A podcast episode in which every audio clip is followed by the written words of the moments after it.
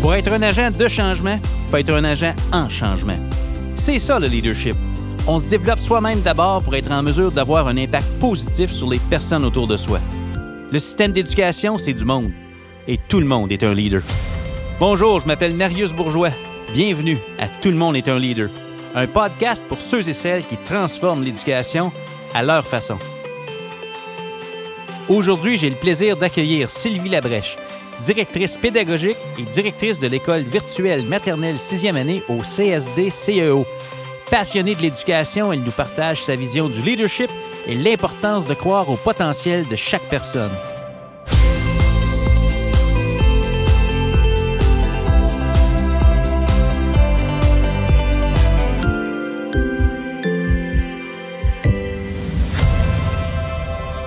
Sylvie Labrèche, bienvenue à Tout le monde est un leader. Comment ça va? Ça va super bien. Je dis toujours, ça n'arrête pas de bien aller, mais dans ce contexte-ci, ça va super bien. Ah, ben, je suis content d'entendre ça. Euh, ça roule, on patine, on s'adapte, on apprend. Hein? J'ose dire même, on se dépasse. Euh, oui, oui, oui. On, on, a toute une discussion devant nous. Euh, je suis tellement content que les gens aient la chance de te rencontrer aujourd'hui. Pour ceux qui ne te connaissent pas, on a eu la chance de se côtoyer. Euh, à ma première expérience à la direction adjointe d'une école, tu étais ma, leader, si tu veux, ma, ma collègue, ma directrice. Euh, mais pour ceux qui ne te connaissent pas, euh, on pourrait peut-être commencer par rencontrer la femme derrière le rôle, parce que tu fais autre chose présentement. C'est qui ça, Sylvie Labrèche? Écoute, euh, Sylvie Labrèche, euh, c'est une passionnée du monde de l'éducation, je te dirais, depuis 27 ans à peu près pour le CSD-CEO. OK. Mais avant ça, c'est une deuxième carrière pour moi, la direction. Euh, j'étais éducatrice en milieu résidentiel en déficience intellectuelle. Alors, j'ai commencé mes premières armes comme éducatrice. OK. Puis ensuite, c'est ça, moi, j'ai fait mon petit bout de chemin, puis l'éducation m'a toujours passionnée. Alors, j'ai continué mes études à temps partiel pour devenir enseignante. Et puis, de fil en aiguille, bien, ça m'a amené à vivre différents défis, des postes à la direction. Et puis, euh, je suis aujourd'hui à la direction des services pédagogiques pour le M6 et puis également directrice de l'école virtuelle pour le volet élémentaire. Fantastique. Donc, CSD-CEO, c'est le Conseil scolaire de district catholique de l'Est ontarien. On est dans, l'Est ontarien. 27 ans de, de vécu et d'expérience riche. Euh, tu as été éducatrice en début de carrière. C'est extraordinaire. J'ai le goût de te poser la question tout de suite parce que là, présentement, tu dis que tu es directrice de l'école virtuelle. On va y revenir. Et tu es euh, aussi directrice des services pédagogiques maternels à la, sixième année. Euh, deux gros chapeaux. Comment tes expériences comme éducatrice t'aident d'elle présentement dans ce qu'on est en train de vivre? Parce que tu pars, tu sais que dans le fond, ça, on développe toujours des, compétences. Ce vécu-là, on le porte en nous, ça façonne un peu mm-hmm. qui on devient. Est-ce qu'il y a des choses que tu as vécues? Puis je sais qu'on évolue, là, tu n'es pas la même fille présentement que peut-être quand tu es à tes débuts, mais je veux dire, dans ces expériences-là, où on vit des défis, où on doit s'adapter, est-ce qu'il y a des parallèles à faire ou des leçons que tu as apprises là, qu'on peut réinvestir? Peut-être que tu fais déjà présentement là, dans le nouveau contexte. C'est tellement une bonne question. Je te dirais tout de suite, d'entrée de jeu, euh, de façon spontanée, je te dirais c'est le relationnel. C'est de savoir que derrière chaque personne, il y a une histoire. Et puis que cette histoire-là, tu dois en tenir compte dans chaque décision que tu prends. Euh, être éducatrice spécialisée, c'est ça, c'est euh, des profils euh, d'élèves en difficulté, où moi, j'ai commencé auprès des adultes en difficulté. Et puis, euh, c'était de comprendre qui était la personne que j'avais devant moi et puis de, saisir aussi tout son potentiel, tout son bagage pour l'amener à se dépasser. Alors, peu importe que ce soit auprès des adultes ou des enfants. puis maintenant, dans mon rôle de direction, c'est auprès des adultes que je côtoie. C'est d'amener les gens à vouloir se dépasser et être le meilleur d'eux-mêmes. Parce qu'on vise, dans le fond, le, bien-être et la réussite des personnes qu'on a devant nous. Absolument. On est au service des, personnes qui sont devant nous. Puis je veux dire, chaque personne qui est devant nous a des besoins qu'on pourrait appeler particuliers, qui sont uniques ou personnels. tu sais, là, mm-hmm. puis on, les prend là où ils sont. Oui, ouais, absolument. Qu'est-ce qui t'a amené à, justement euh, aller vers un défi comme celui-là, de, de, dire, OK, moi, je suis éducatrice présentement, puis j'aurais le goût de Est-ce qu'il y a des expériences vécues ou des rencontres avec des collègues qui t'ont amené à dire Hey, moi, peut-être que je pourrais contribuer à ce niveau-là? Ah mon Dieu, tu me ramènes à mes premières années. Je veux dire, euh, je ne sais pas si tu connais l'édifice, ben tu la connais, l'édifice L'Annexe à Plantagenet, à côté de l'école secondaire, ah qui est maintenant un centre de traitement euh, pour jeunes ados. Oui. Mais euh, dans le temps, c'était l'école Portelance et puis cette école-là, c'était une école où on, c'était des jeunes en déficience intellectuelle euh, qui étaient là. Puis euh, j'avais demandé d'aller faire une journée d'observation pour voir euh, ce qui se passait, puis voir si, si le volet scolaire m'animerait. Et puis cette journée-là, ça a été vraiment marquant parce que j'ai vécu tellement de belles choses, mais je te dirais, ce qui nous touche le plus dans nos, dans nos expériences, c'est les rencontres qu'on fait. Ah oui. Chaque personne que j'ai rencontrée, ça a été marquant.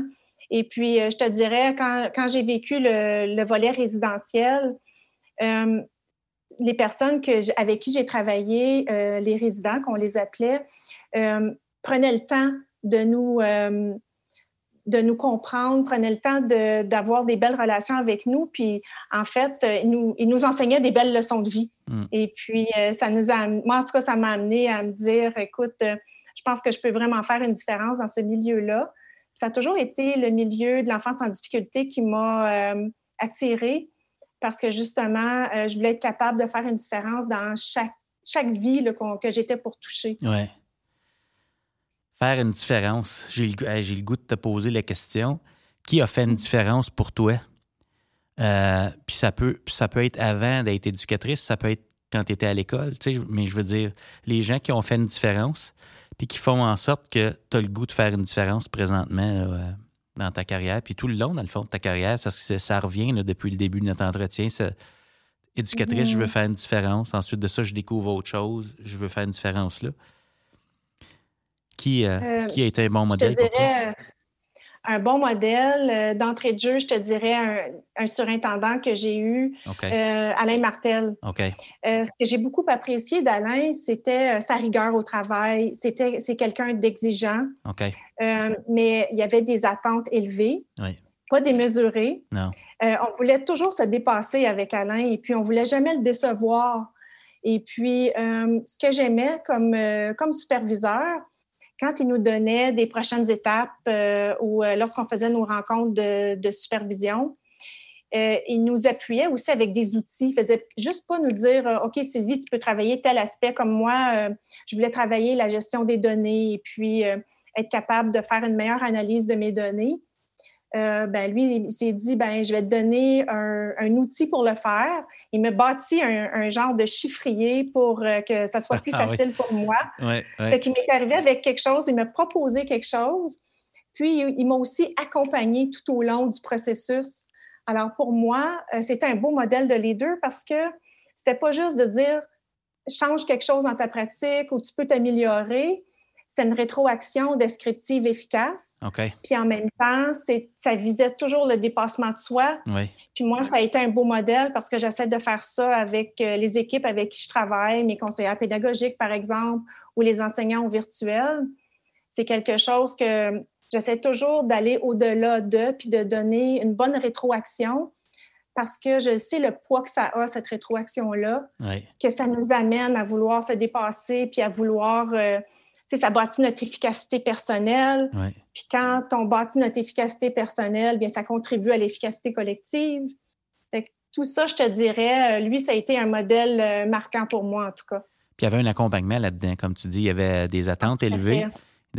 Des attentes élevées, qui ça, communique. Des attentes élevées, ça communique dans le fond une fois en l'autre. on on ne mm-hmm. demande pas de quelqu'un ce qu'on pense qu'il ne peut pas donner. Euh, il y avait une rétroaction, puis il y avait un accompagnement également. Donc, c'est pas juste d'avoir des exigences, mais c'est mm. d'accompagner également. Euh. Absolument. Fait que ça, ça a été tout un modèle parce que pour moi, ça m'a aussi démontré que lorsqu'on gère une équipe, euh, il faut le faire, on gère par l'exemple. Alors, ce qu'il nous demandait, c'est que c'est des choses qu'il était prêt à faire lui-même. Ouais. pour moi, ça a été déterminant parce que je me suis dit, je ne peux pas gérer autrement. Quand je vais demander quelque chose à mon équipe, c'est que je vais être capable de modeler quelque chose, je vais être capable de, de démontrer à mon équipe que moi aussi, euh, j'embarque, puis comme je rentre dans la même direction qu'eux. Alors pour moi, là, ça a, été, ça a été vraiment déterminant dans ma carrière. Et puis pour moi, ça a été un modèle que je voulais reproduire. OK. Ben, c'est fantastique. C'est important d'avoir des modèles, ça nous tire vers le haut, ça nous, ça nous donne une idée de quel type de superviseur ou de leader on veut, on veut être ou incarner nous-mêmes. Euh, mhm. quand, tu entends euh, le titre de notre podcast, c'est Tout le monde est un leader. Quand tu entends ça, qu'est-ce que ça évoque chez toi, cette affirmation-là? Bien, moi, tout de suite, quand j'ai vu le titre de ton podcast, justement, je me disais, le leadership, euh, ça s'apprend. Le leadership, ça se développe. Alors, c'est pour ça que j'adhère à ça parce que moi, j'ai eu la chance de, de, voir des leaders se, transformer sous mes yeux, justement. Euh, ce que ça demande, c'est que ça demande un, don de soi, puis ça demande aussi, il euh, faut faire preuve d'humilité. Et puis de se dire, euh, oui, moi, je vais, je vais me tremper, je vais essayer, je vais me tromper, puis je vais recommencer. Fait que pour moi, le leadership, c'est associé à ça, que oui, tout le monde peut être un leader, parce que ça s'apprend, ça prend juste de la volonté. Puis euh, du courage aussi, parce ah que, comme je disais tantôt, euh, ça prend de l'humilité, hein, parce que dans le fond, euh, on a souvent les yeux rivés sur nous. Qu'est-ce qu'elle va faire? Comment elle va réagir? tu sais. Mais c'est ça. Il faut le faire en toute humilité. Puis on, a, on apprend par nos erreurs. Fait pour moi, le leadership, c'est accessible, c'est là pour tout le monde. Et puis, on peut tous contribuer à développer le leadership de quelqu'un d'autre, justement. Et les autres contribuent à développer notre leadership aussi. C'est comme un cercle vicieux. Mm. C'est vrai, les gens qu'on appuie, euh, les gens qu'on accompagne, j'ai le goût de dire, nous façonnent qui on mm-hmm. devient. Parce que je veux dire, dans le fond, le leadership tout seul, euh, on va pas très loin, on est tout seul. Le but, c'est de redonner. Mais aussi, j'aime la, perspective que tu amènes, que les autres peuvent peut-être euh, façonner qui on devient dans tout ça. Donc, c'est euh, mm-hmm. donnant-donnant, tu sais. Exact. On, reçoit beaucoup quand on, quand on donne. Euh, ça, c'est peut-être euh, un modèle pour toi une fois que tu étais devenue directrice, un modèle de superviseur. Est-ce que mm-hmm. tu as des modèles de leadership qui n'ont peut-être pas un rôle de supervision? Dans la perspective que tout le monde est un leader? En autre, en autre mot, ce n'est pas associé à un poste, mais juste à une façon d'être, une façon de vivre ce que tu décrivais comme étant le leadership. Est-ce que tu as d'autres gens euh, dans le passé ou dans le présent qui, sont pour toi ou qui étaient pour toi des modèles de ce que c'est euh, ta vision de ce que c'est le leadership? Euh, sans que ce soit un modèle associé à moi, un collègue avec qui j'ai eu la chance de travailler, Jean-François Boulanger. OK. Jean-François, j'ai eu la chance de le côtoyer comme on, animait le PQD, cours de qualification additionnelle à la direction. OK. Et puis, euh, on a eu à passer euh, euh, du temps ensemble justement pour développer là, comme la programmation. Et puis, j'ai appris à connaître cette personne-là. Et puis, en plus, il y a eu beaucoup d'articles décrits sur Jean-François. Et puis, pourquoi cette personne-là m'a inspiré beaucoup? c'est parce que j'aimais son style de mobilisateur. C'était c'est quelqu'un qui peut euh, arriver à la barre d'une équipe découragée, euh, qui manque d'énergie, puis qu'on ne voit pas euh, d'aspect positif, mais lui va en trouver. lui va être capable de, de semer cette graine-là chez tout le monde dans son équipe, puis dire tout le monde est capable. Moi, ça me prend chaque joueur de cette équipe-là pour amener l'école à bon port, ou ça peut être dans n'importe quel projet. Mais Jean-François, comme personne, c'est quelqu'un euh, justement qui a un don de soi incroyable. Puis, euh, je te dirais tout le volet relationnel aussi. Euh, lui, c'est la personne d'abord. Alors, pour moi, les gens qui m'ont marqué, c'est parce que c'était des personnes de cœur, des personnes, tu sais, que le bien-être, l'empathie, c'est super important. Puis, une fois que tu as conquis ça, bien, tu peux réussir n'importe quoi. On dit à nos profs hein, comment c'est important le lien significatif avec les élèves, Mm. et puis euh, pour bâtir cette relation-là de confiance. Mais dans toutes les sphères, je pense que euh, le plus grand défi qu'un leader peut avoir, c'est euh, au niveau ressources humaines, je te dirais. C'est tout ce volet-là. Mais par contre, si on est capable de développer des bonnes relations puis avoir ce lien de confiance-là avec les personnes qu'on côtoie, je pense que la partie est gagnée d'avance. On est capable d'accomplir n'importe quoi. Ça fait que pour moi, Jean-François, c'était le modèle en soi de justement d'être capable d'amener les gens là, à vouloir se dépasser parce que lui croyait dans les gens avec qui il travaillait, puis amenait les gens à croire qu'ils étaient capables eux-mêmes, tu sais. Ah oui, c'est tellement important, ça, de non seulement d'y croire, mais que les gens croient davantage en leur capacité d'agir dans leur réalité ou dans leur milieu parce que justement quelqu'un amène une nouvelle perspective, voit des possibilités là mm-hmm. où on. Le regard extérieur. Puis je, me dis des fois, le, rôle d'un leader au, niveau individuel, relationnel, c'est peut-être ça qu'on fait aussi, c'est d'amener euh, une personne à voir quelque chose qu'elle n'avait pas vu chez elle.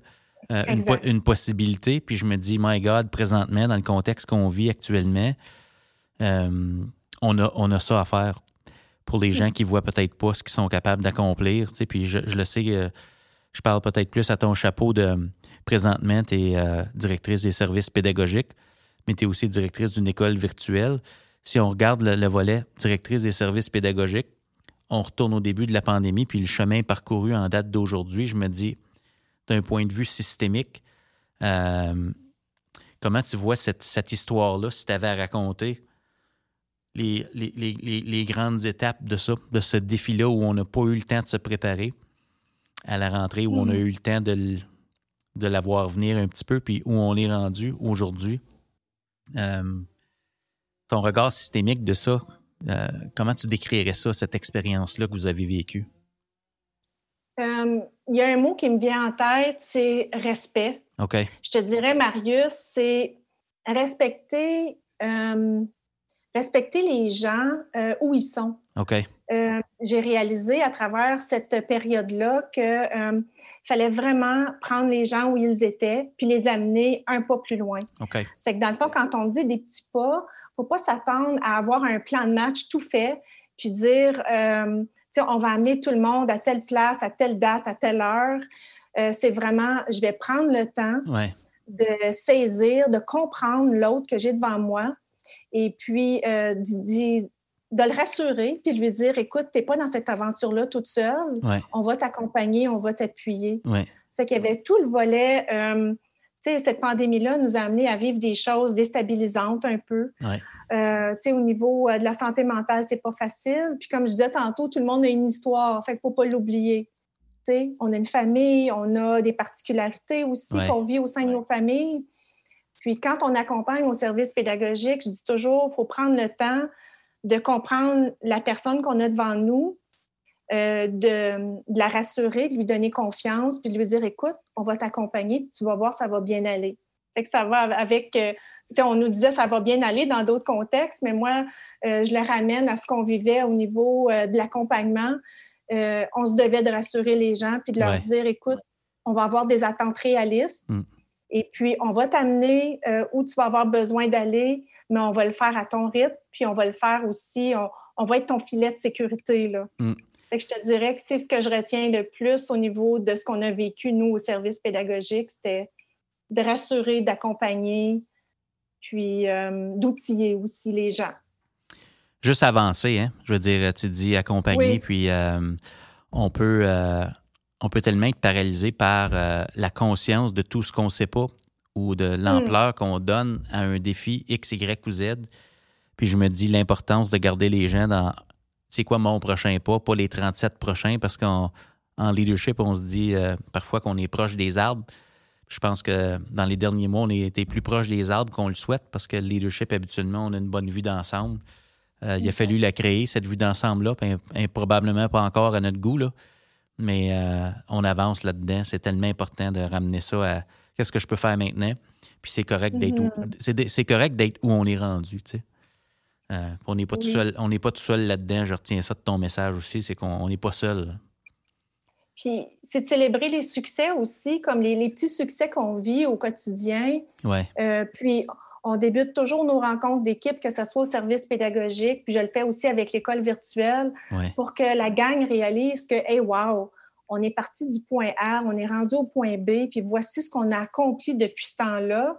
C'est important de toujours ramener les gens à ça, parce que justement, euh, tu sais, il n'y en a pas d'idéal à atteindre. C'est vraiment, euh, on va essayer d'être le meilleur de nous-mêmes, puis euh, puis je ramène toujours mon discours, peu importe les équipes avec qui je travaille, on est là pour une personne, puis on est là pour l'élève qu'on a devant nous. Alors, si on n'oublie pas le focus, pourquoi on a décidé de faire cette profession-là?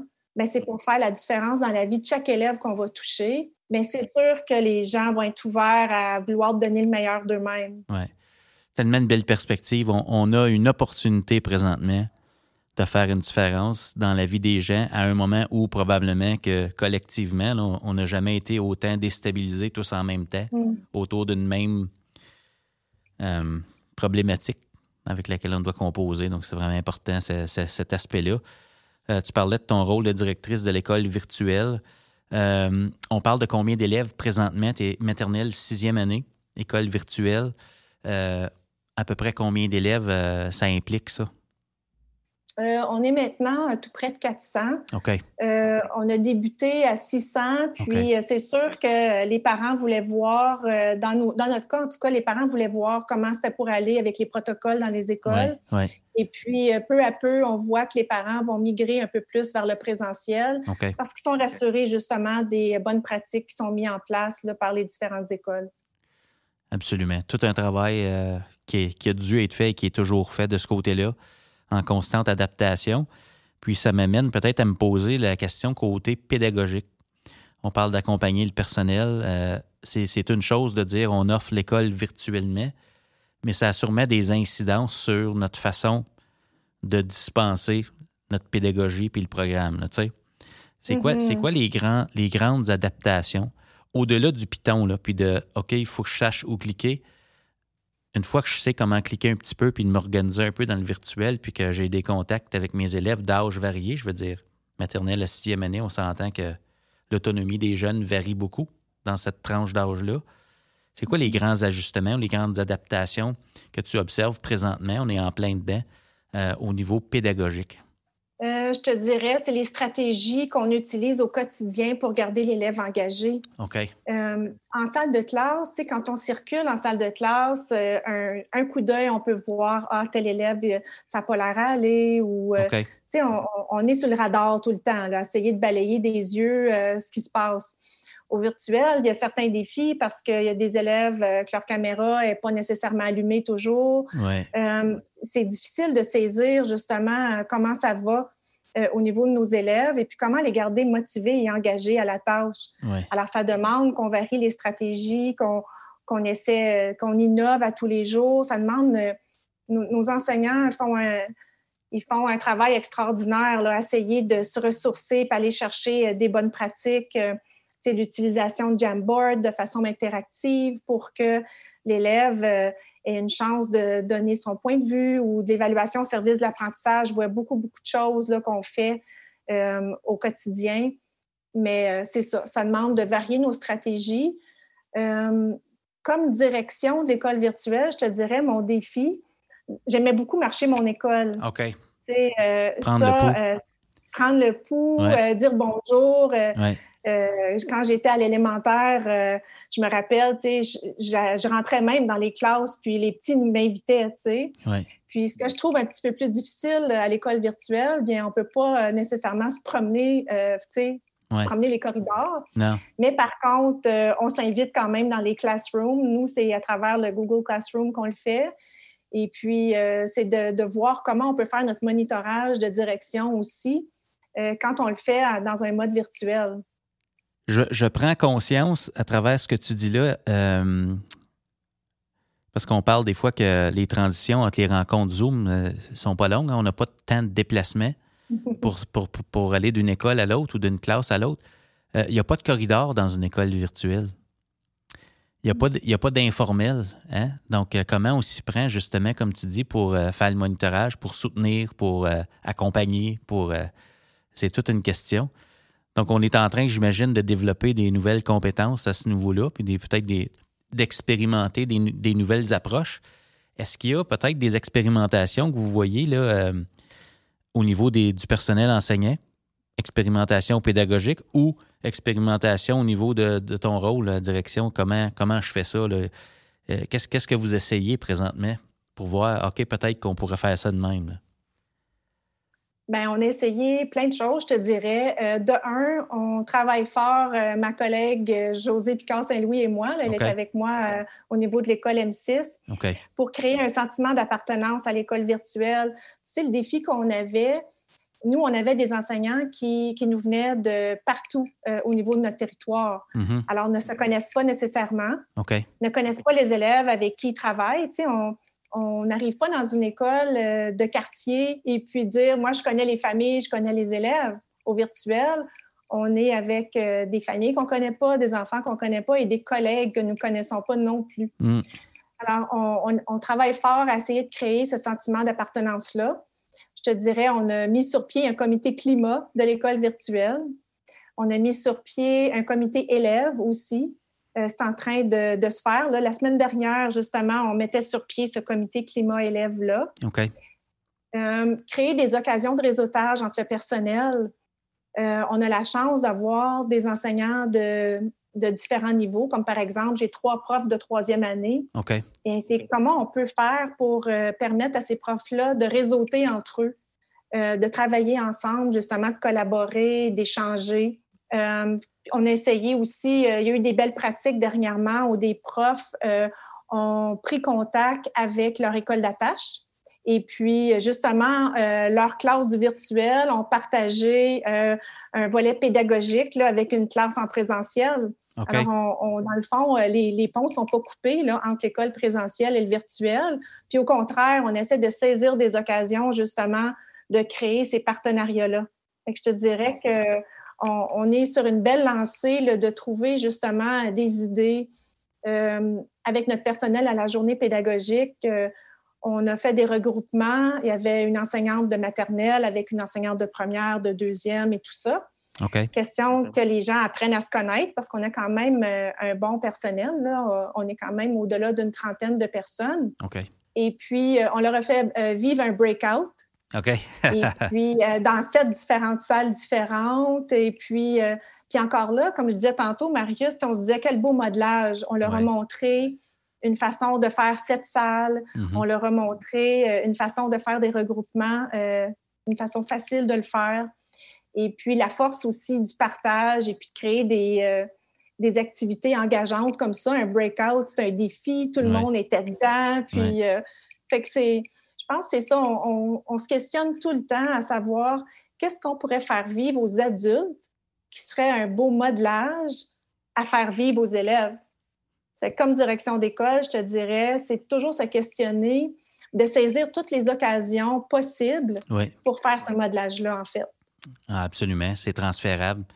Euh, si, mm-hmm. Ce qu'on vit entre adultes, euh, c'est souvent ce qui est reproduit euh, euh, pédagogiquement, en tout cas, euh, en salle de classe. Donc, euh, absolument. surtout dans un contexte où les gens se posent certainement plusieurs questions, puis on, est déstabilisé parce que, tu sais, on, prend ce qu'on faisait en classe, on arrive dans le virtuel, on s'essaye, puis on se dit, OK, ça, ça marche, ça, ça peut pas marcher, c'est pas pareil, il faut que je m'ajuste.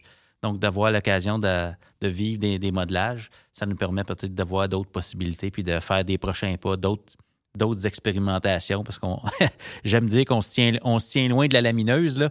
Euh, on, est loin des, pratiques gagnantes qu'on veut déployer à grande échelle. On est encore en train d'essayer de figurer qu'est-ce qui marche là. Mais euh, ouais. les parents dans tout ça, parce que le triangle puis le rôle de la famille avec l'école puis dans la réussite scolaire d'un jeune, c'est toujours primordial. Mm. Je me dis dans un environnement en ligne maternelle, sixième année. Peux-tu nous parler de l'importance ou de la place des parents pour appuyer l'école et, l'enfant dans son apprentissage? Qu'est-ce qui se passe de ce niveau-là? je te dirais, c'est un partenariat euh, indispensable. Euh, je pense à nos petits cocos maternels jardin, ne sont pas autonomes, euh, ils, commencent à l'être, mais ont besoin de cet appui-là de papa, maman. Et puis, ce qui revient au niveau des enseignants du virtuel, c'est comment euh, riche, euh, la relation, le partenariat qu'ils ont avec les familles, comment euh, ils trouvent ça tripant. puis de voir justement, on, on fait une leçon, on, a, on est des apprenants de la langue là, avec nous en maternelle jardin. La leçon ne sert pas juste à l'enfant qu'on a devant nous, mais papa, maman en profite aussi Euh, c'est que je te dirais que c'est beaucoup plus large. On ne pense pas avoir autant d'impact que ça, hein, mais mm. On a un gros impact euh, justement euh, auprès de la famille. je l'ai vécu aussi dans les camps d'apprentissage cet été, où c'était des camps d'apprentissage virtuels. Et puis les familles nous disaient comment riche ça pouvait être parce qu'on leur permet aussi de vivre un beau moment en famille. Tu sais, mm-hmm. des fois, ce que, ce que, la réflexion que je fais avant pandémie, des fois, on, tout va vite, hein? on n'a pas le temps de s'asseoir, puis faire les devoirs parce que la routine, puis tout ça, mm-hmm. puis euh, c'est beaucoup. Là, on est assis à côté de notre enfant qui est à l'école virtuelle. Euh, on est en relation avec d'autres. Euh, tu sais, dans le fond, on, travaille les HH au virtuel, on travaille des compétences. Et puis, mais on le fait aussi avec nos partenaires qui sont nos parents. Alors, c'est indispensable, je te dirais il ne faut pas euh, dénigrer l'appui qu'il faut leur offrir à ces parents-là parce que justement, faut les outiller à faire ce virage-là au, monde virtuel. Et puis, euh, ils ont une bonne volonté et puis euh, sont là, là vraiment engagés à vouloir nous appuyer là, depuis le début. Ça met en valeur vraiment le, le rôle de l'enseignant aussi, puis de l'enseignante, parce que je me dis, on voit la portée de ce qu'on fait, puis ça peut aider les parents à aider leurs enfants. on est là en même temps comme tu dis, euh, mm-hmm. l'enfant, parent et enseignant. Puis c'est pas une rencontre pour parler du rendement, c'est on est en train de vivre de l'apprentissage, qui est quand même un nouveau contact avec la famille. Euh, en synchrone, en tout cas, là. Tu sais, tout, mm-hmm. en même temps. Puis tu as mentionné quelque chose de vraiment euh, important. Je veux dire, j'aimerais ça t'entendre là-dessus. Tu as parlé des HH, qui sont les habiletés d'apprentissage et les habitudes de travail. On enseigne ça à nos élèves parce qu'on se dit, ça, ça a un impact direct sur le rendement scolaire de nos élèves. On arrive dans le virtuel. Ces, ces habitudes-là, ces habiletés d'apprentissage-là en ligne, est-ce que vous avez identifié euh, des comportements observables qui sont importants d'enseigner à nos élèves? Tu sais, tantôt, tu disais, ben, la webcam éteinte ou le microphone en sourdine. Euh, un élève engagé dans une école virtuelle, quels sont des comportements qu'on veut leur enseigner dans ce que vous apprenez présentement pour. Il faut pratiquement enseigner à l'élève comment être un élève en ligne? À travers tout ça. Là. Mm-hmm. je me comporte comment, comment c'est quoi ma job d'élève quand je me présente en ligne? Qu'est-ce que vous découvrez à ce niveau-là? Bien, je te dirais, ce qu'on a découvert, c'est que c'est pas nous, on ne détient pas cette réponse-là. On n'a pas construit les critères avec les élèves. OK. Alors, dans le fond, on a regardé euh, les comportements qu'on voulait voir, mais on leur, a fait découvrir c'est quoi un élève engagé, ça a l'air de quoi? Ou ça a l'air de quoi un élève qui collabore au virtuel? Euh, alors, les élèves, euh, selon leur niveau d'âge, avec leurs enseignants, enseignantes, ont dû définir ça voulait dire quoi? Alors, ont dû définir les comportements observables justement en lien avec les habitudes de travail et les habiletés. Fait que je te dirais que la réponse, c'est eux qui l'avaient. Euh, quand on parle de communication, ça veut dire quoi une bonne communication au virtuel? Euh, encore là, euh, ça veut dire d'utiliser le nouvel, le nouvel outil. Je lève la main quand je suis dans le meet. Ou ça peut vouloir dire je me sers du chat d'une bonne façon. Ça veut mm. dire quoi d'une bonne façon? C'est quoi bien communiquer? Mm-hmm. C'était des belles discussions, puis un beau cheminement c'est les processus qu'on vit hein, avec nos élèves, c'est ça le plus important. Mm-hmm. Mais je te dirais, ce, travail-là nous a amené justement à nous questionner sur nos façons de faire, puis on s'est dit, bien, en salle de classe, on prendrait le temps de définir c'est quoi euh, nos HH, puis on le fait au virtuel aussi avec les élèves, pour que ça soit plus, euh, pour que ça s'applique, tu vois, comme euh, on remarquait même l'environnement de travail. Ça veut dire quoi être dans un bel environnement de travail, disposé à apprendre au virtuel? Mais encore là, il a fallu adresser tout le volet, bien peut-être euh, euh, faire mon cours assis sur mon lit avec mon Chromebook, c'est peut-être pas le meilleur environnement d'apprentissage pour moi. Mm. Peut-être que si j'utilise des écouteurs, ça va me permettre de mieux me concentrer. Ça fait qu'on on a regardé différentes choses avec nos élèves pour les amener à, voir justement qu'il y a plein de choses qu'ils peuvent faire pour faciliter leur apprentissage dans le mode virtuel. Hey, c'est gros, ça, Sylvie. Il y en a des choses à aborder avant de dire euh, on est rendu à telle place dans le programme, on s'entend. Mais c'est extraordinaire. Quel investissement important pour la suite en éducation. Je me dis, là, je fais plein de liens avec ce que tu disais tantôt. OK, là, je, vais essayer d'être clair et concis.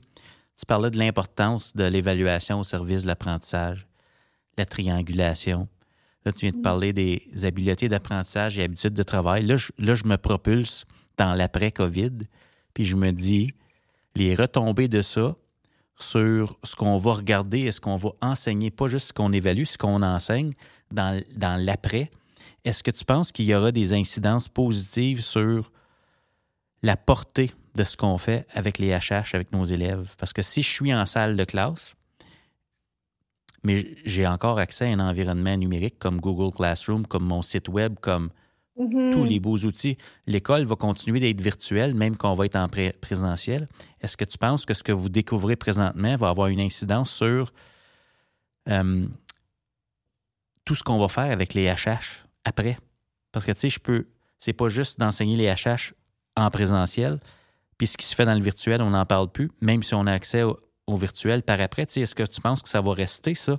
L'idée qu'on ne veut pas juste parler de ce qu'on fait en personne, mais ce qu'on fait, ou peut-être que c'est déjà là, là. mais j'imagine qu'il y a des, des choses qui vont rester de ça là, par après. Là. On n'arrêtera pas de parler de ça après. Là.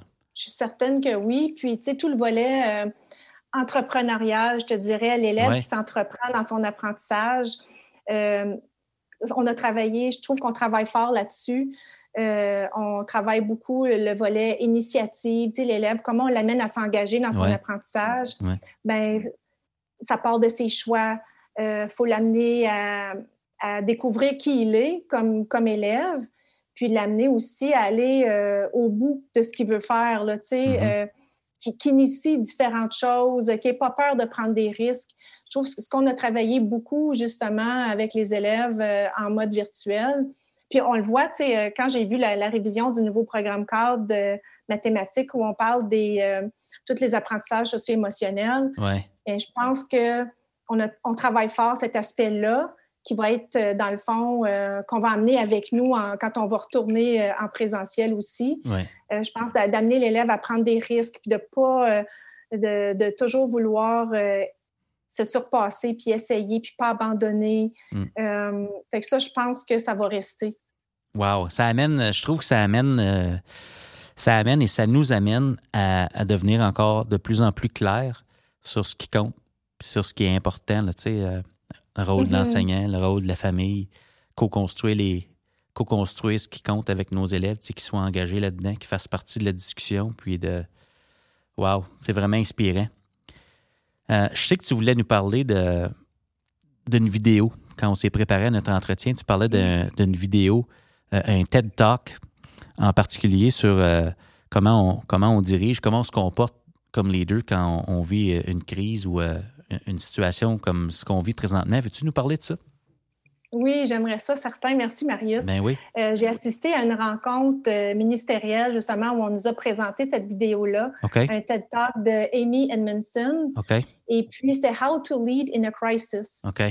Puis, euh, c'est sûr que quand j'écoute euh, des TED Talks et tout ça, je me, je me vois toujours aussi dans mon rôle d'animatrice au PQD, hein, comment euh, Oui. euh, je pourrais en faire profiter euh, d'autres personnes. Puis, ce que j'aimais beaucoup dans son discours à Amy, c'est qu'elle parlait de l'importance de surcommuniquer, même si on n'a pas toutes les réponses.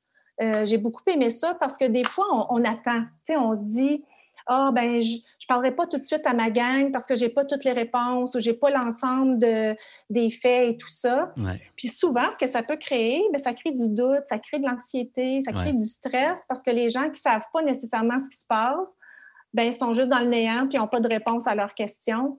Puis ce qu'elle disait dans son TED Talk, c'était justement de ne pas hésiter de le dire. Écoutez, je vous rencontre aujourd'hui, je n'ai pas toutes les réponses, mais voici ce que j'ai comme réponse, puis on, on va cheminer ensemble. Mhm. Puis c'est de pas avoir peur de dire que écoute, c'est pas complet là, ce que j'ai à vous dire, là, mais Ouais. euh, puis ça se tient pas tout encore, là, mais ça Ouais. va se tenir. tu sais. Ouais, ouais. c'est mieux ça que de laisser les gens décider ou de créer des réponses eux-mêmes dans leur tête ou des interprétations de, du silence, dans le fond, parce que si on communique pas, c'est qu'il y y a un silence, il y a un néant, puis les gens vont avoir tendance à remplir ça avec d'autres choses, puis c'est pas toujours à leur service. Là. Donc, euh, l'importance de ça, absolument. On va mettre le lien de cette vidéo-là dans la description de notre épisode, dans les ressources, là, les gens pourront aller voir ça. Je ne l'ai pas vu, tu me donnes le goût d'aller regarder ça. Là. Ah, ça vaut la peine, Ouais. vraiment. Elle parle aussi de, l'importance de ne pas avoir peur de se rendre vulnérable. Et puis, tu sais, quand on montre notre côté humain, comme les deux, on est les deux, mais on est avant tout une personne qui mm. vit le moment de crise, comme là, en temps de pandémie. Mm. Euh, moi, je vis l'instabilité, puis je vis euh, euh, plein de choses aussi comme mm-hmm. personne. Puis c'est bon de, de laisser savoir aux, équipes qu'on dirige, écoutez, ben moi aussi, je me sens comme ça, puis écoutez, on, est ensemble, on, va y arriver, on, on va se soutenir là-dedans. Mais euh, c'est ça, son, discours était très humaniste. Puis en même temps, euh, c'est de dire qu'il ne faut pas avoir peur de faire preuve de transparence puis de vulnérabilité lorsqu'on dirige une équipe. C'est pas un réflexe naturel quand on sent qu'on perd le contrôle. Exact. Euh, puis, et pourtant, et pourtant, ça peut tellement mm. nous enlever de la pression. Tu parles d'une de, de, vidéo TED Talk et tout ça. On a parlé de, l'importance de créer des occasions pour les enseignants de réseauter entre eux. Je sais que toi, d'un côté plus personnel, euh, l'idée d'avoir un réseau, un réseau humain, mais aussi un, réseau euh, dans le numérique où ce qui est la richesse, c'est pas le numérique, mais les humains qui se trouvent là. Euh, pour te connaître comme il faut, je, le sais que ça, a pris une grosse place dans ton développement professionnel continu, l'idée d'avoir un réseau, Twitter et autres façons de se connecter. Veux-tu nous parler de ça, la place de ton réseau d'apprentissage personnel? Bien, je te dirais que comme les deux, on se doit d'avoir un réseau. Euh, c'est même pas un choix euh, parce que je me dis euh, comment je fais pour inspirer mon équipe, puis comment je fais pour les alimenter. Hein? On travaille avec des leaders aussi. Là.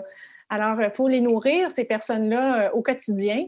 Et puis, je me dis, si moi, je ne me ressource pas comme personne, mais comment je fais pour euh, appuyer mon équipe à se ressourcer aussi? c'est sûr que Twitter, euh, ça joue un, rôle important dans ma vie. Euh, puis je dirais, j'ai participé à plusieurs taquets de chat aussi. j'ai connecté avec des gens. à un moment donné, je me, je me retrouve à Toronto en rencontre et puis une personne qui se présente, elle dit Je te suis sur Twitter, je te connais. Et je me disais, ça n'a pas de frontières. Ah, c'est vraiment incroyable. J'ai euh, c'est en voyant les différentes choses qui se passent. Euh, euh, Marius, je, t'avais invité pour une formation. on a travaillé le questionnement, le coaching avec nos équipes. Bien, c'est des choses que j'ai vues sur Twitter, des, choses que j'ai vues circuler. Je me dis, ça élargit notre spectre de, de, notre bagage, nos ressources. Euh, on ne se limite pas justement à ce qui se passe chez nous, mm. parce qu'il se passe tellement de belles choses dans le réseau francophone. Ça, je trouve ça important. Euh, j'essaie de faire des choix judicieux aussi, euh, bien qu'il y ait des belles ressources anglophones, mais j'essaie de faire rayonner les belles pratiques qui se passent aussi chez les francophones. Je trouve qu'on a avantage de, de travailler tout ce volet-là, notre construction identitaire. Mm-hmm notre, identité franco-ontarienne, elle est importante. Oui. Et juste même franco. Oui. Euh, alors, c'est sûr que euh, je trouve que faut se mobiliser comme franco, il faut se mobiliser comme, euh, comme leader en province et puis on se nourrit mutuellement. Oui. Puis j'ai le goût de dire il faut croire en soi. Parce que dans mon rôle d'accompagnateur, j'accompagne des gens dans différents milieux, euh, différentes provinces même. Puis euh, mon premier réflexe, c'est un peu ça, euh, de demander aux gens de partager ce qu'ils font. Parce que j'essaie de dire, hey, c'est bon ce que vous faites, en, parlez-vous. Est-ce que vous êtes connecté? Parce que si vous êtes connecté, on peut apprendre de vous. Puis souvent, la réaction des gens, c'est ouais, mais c'est pas assez bon ce qu'on fait. Ou c'est pas.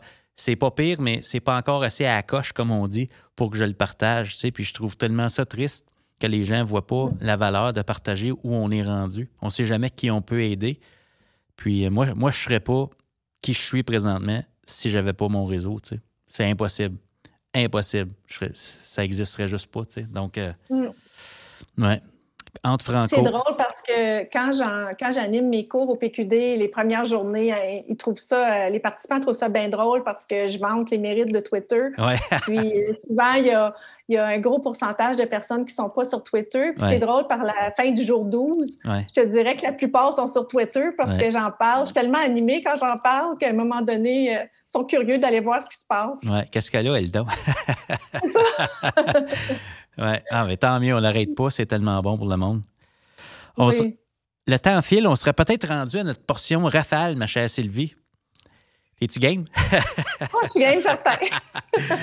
je t'envoie une phrase, euh, un mot, une idée, puis tu me dis ce qui te vient à l'esprit quand je te dis ça. Oui, c'est bon. Je sais pas par où commencer. Euh, un bon livre en leadership.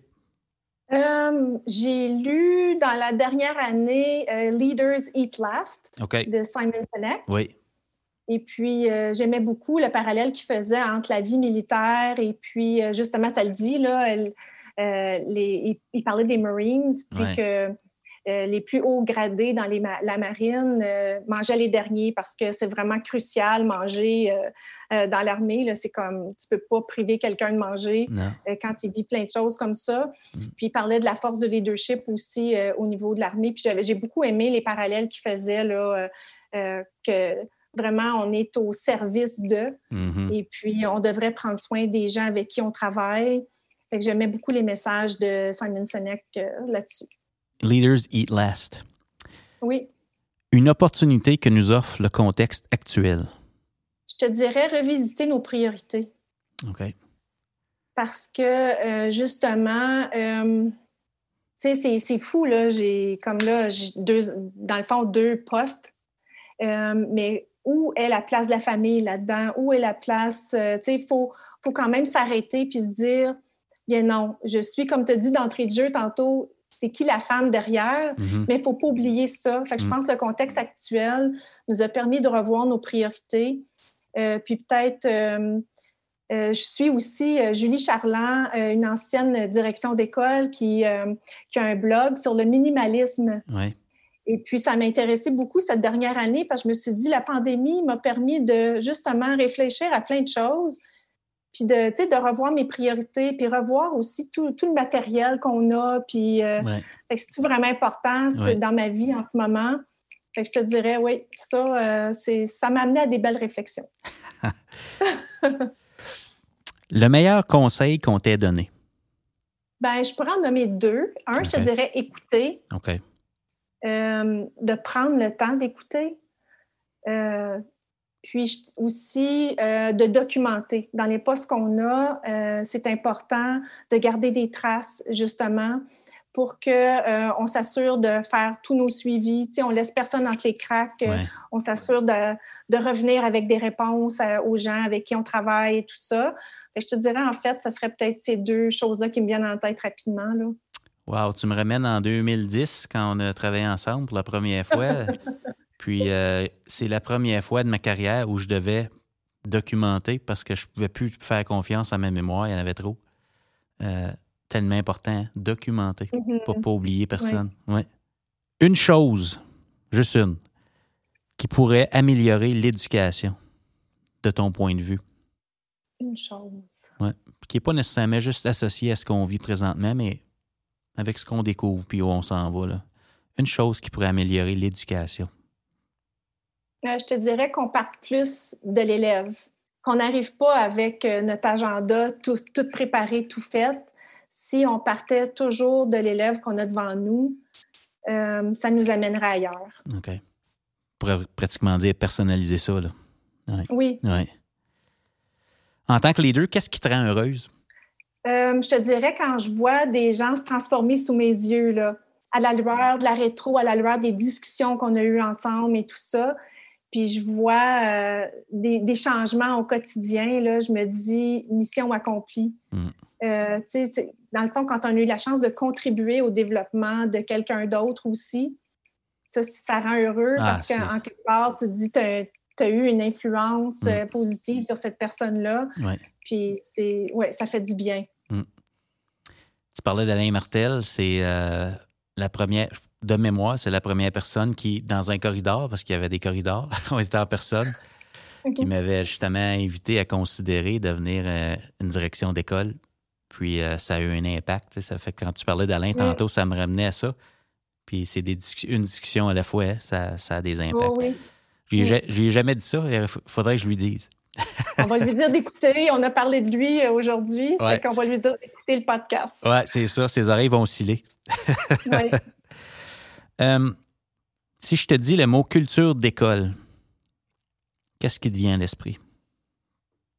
Je te dirais bien-être. le bien-être me vient en tête tout de suite parce que, encore là, quand on est bien, et puis quand on sème le, bien-être justement dans son école, ben ça ne peut pas faire autrement que développer une belle culture d'école. Hmm. Partir des personnes, ça revient. Oui, toujours. Oui, oui. Un moment marquant dans ta carrière? Je te dirais, euh, quand euh, on, m'a muté à l'élémentaire. Parce que moi, j'étais direction dans une école secondaire. Mm-hmm. Et puis, à un moment donné, on a eu besoin de moi dans une école élémentaire. Et puis, je me disais, euh, en, tout premier lieu, je me disais, ah, ben là, on m'a puni, on veut m'envoyer là. Je ne sais pas ce que j'ai fait, là, mais c'est vrai, comme j'avais vu, comme, oh my God, tu sais, c'est pas fait pour moi. Et puis, euh, je me souviens aussi d'avoir dit, ben là, euh, j'ai été mutée au mois d'avril, puis je me souviens d'avoir dit euh, à mes superviseurs, bien là, ça va être temporaire là, hein, pour finir l'année. je me souviens aussi d'avoir dit deux semaines après, hey, laissez-moi là, je suis super heureuse, puis c'est comme, c'est fait pour moi, je, suis vraiment bien. C'était marquant parce que justement, ça m'a démontré que faut embrasser les défis, il faut embrasser euh, ce, qui se présente devant nous avec ouverture, parce que sinon, quelle belle occasion que j'aurais manqué. Absolument. je me dis, ça, ça m'a permis de. J'ai goûté euh, au volet pédagogique comme personne d'autre à ce moment-là. Tu sais, comme j'avais tout à apprendre. Et puis, euh, ça a été vraiment riche, là, ce, ce saut-là que j'ai fait à, l'élémentaire. Et puis, il y avait sûrement des leaders très visionnaires euh, au sein du conseil pour, euh, en tout cas, qui m'ont permis de vivre cette belle expérience-là.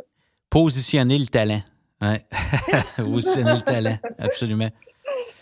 Si je te dis le mot coaching, on a eu la chance de travailler ensemble à, ce sujet-là. Quand je te dis le mot coaching, euh, qu'est-ce qui te vient à l'esprit? échange, puis questionnement aussi. Euh, j'ai appris qu'en coaching, euh, puis ça, euh, tu nous enseignais des belles choses, Marius, mais la force du questionnement. Mm. C'est un art, questionner, et puis il s'agit de poser les bonnes questions au bon moment. Mm. ça fait grandir, et puis on, je pense qu'on sous-estime la richesse du questionnement, et puis on a à y travailler tout le temps. Mm, absolument, absolument. La bonne question vient au bon moment, absolument. Exact. Oui, oui, oui. Ça fly?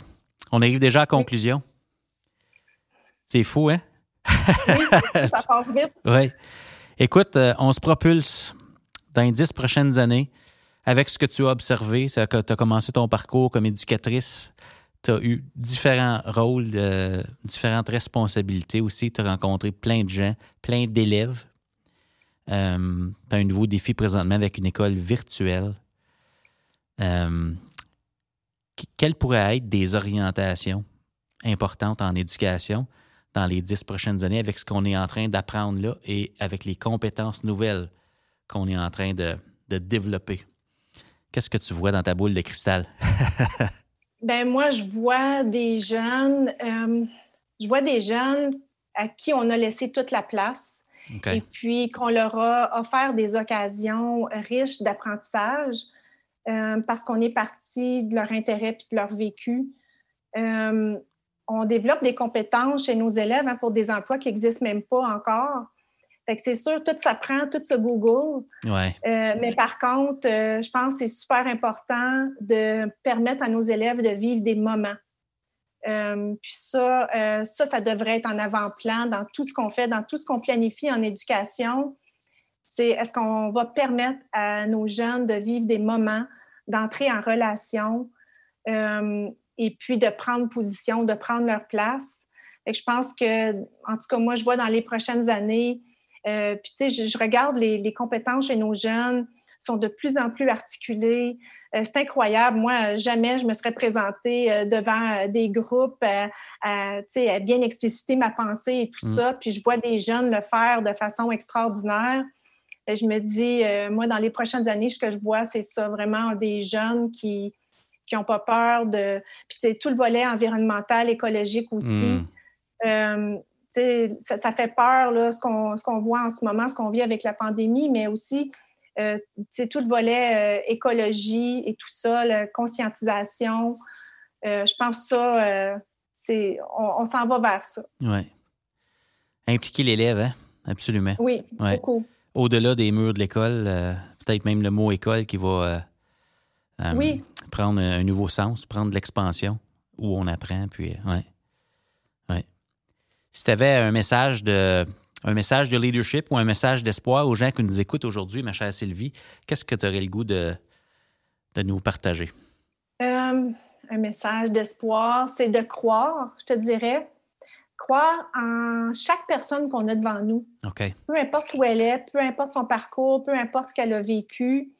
Euh, chaque personne mérite d'être connue, euh, d'être écoutée et puis mérite justement de se développer à son plein potentiel. Fait que je te dirais, c'est ça, croire qu'on peut le faire, qu'on peut contribuer au développement euh, au développement des autres aussi, puis au développement de soi. Mais euh, c'est un mot tout simple, mais qui a tout son sens, je te dirais. Absolument. On change des vies quand on ose faire ça. Croire, puis avoir des discussions avec les gens, partager où on est, absolument. C'est. Euh, mm-hmm. Wow! C'est extraordinaire. Puis qu'est-ce qu'on souhaite à Sylvie Labrèche dans les prochaines semaines, prochains mois? l'équilibre. De l'équilibre. ben, je te souhaite de perdre ton laptop ou de le cacher quelque part. oui, ah, c'est sûr qu'il va être caché pendant deux semaines, pendant les vacances de Noël, ça, je te le garantis. Oui. Ça va faire du bien, mais euh, oui. C'était fantastique de discuter avec toi aujourd'hui, Sylvie. Euh, merci encore d'avoir accepté notre, euh, notre invitation. Bien, merci d'avoir pensé à moi, Marius. C'était un plaisir. Puis, je souhaite le meilleur des succès à, tous les auditeurs qui nous écoutent. Ben, c'est fantastique. C'était Sylvie Labrèche. À tout le monde est un leader. Wow, quel entretien inspirant avec Sylvie Labrèche. Comment pouvons-nous réinvestir ce que Sylvie nous a partagé? Hein? Comment pourrions-nous partir de l'autre et croire réellement en l'autre? Qu'est-ce qui changerait lundi matin si on faisait ça? Je vous laisse penser à ça.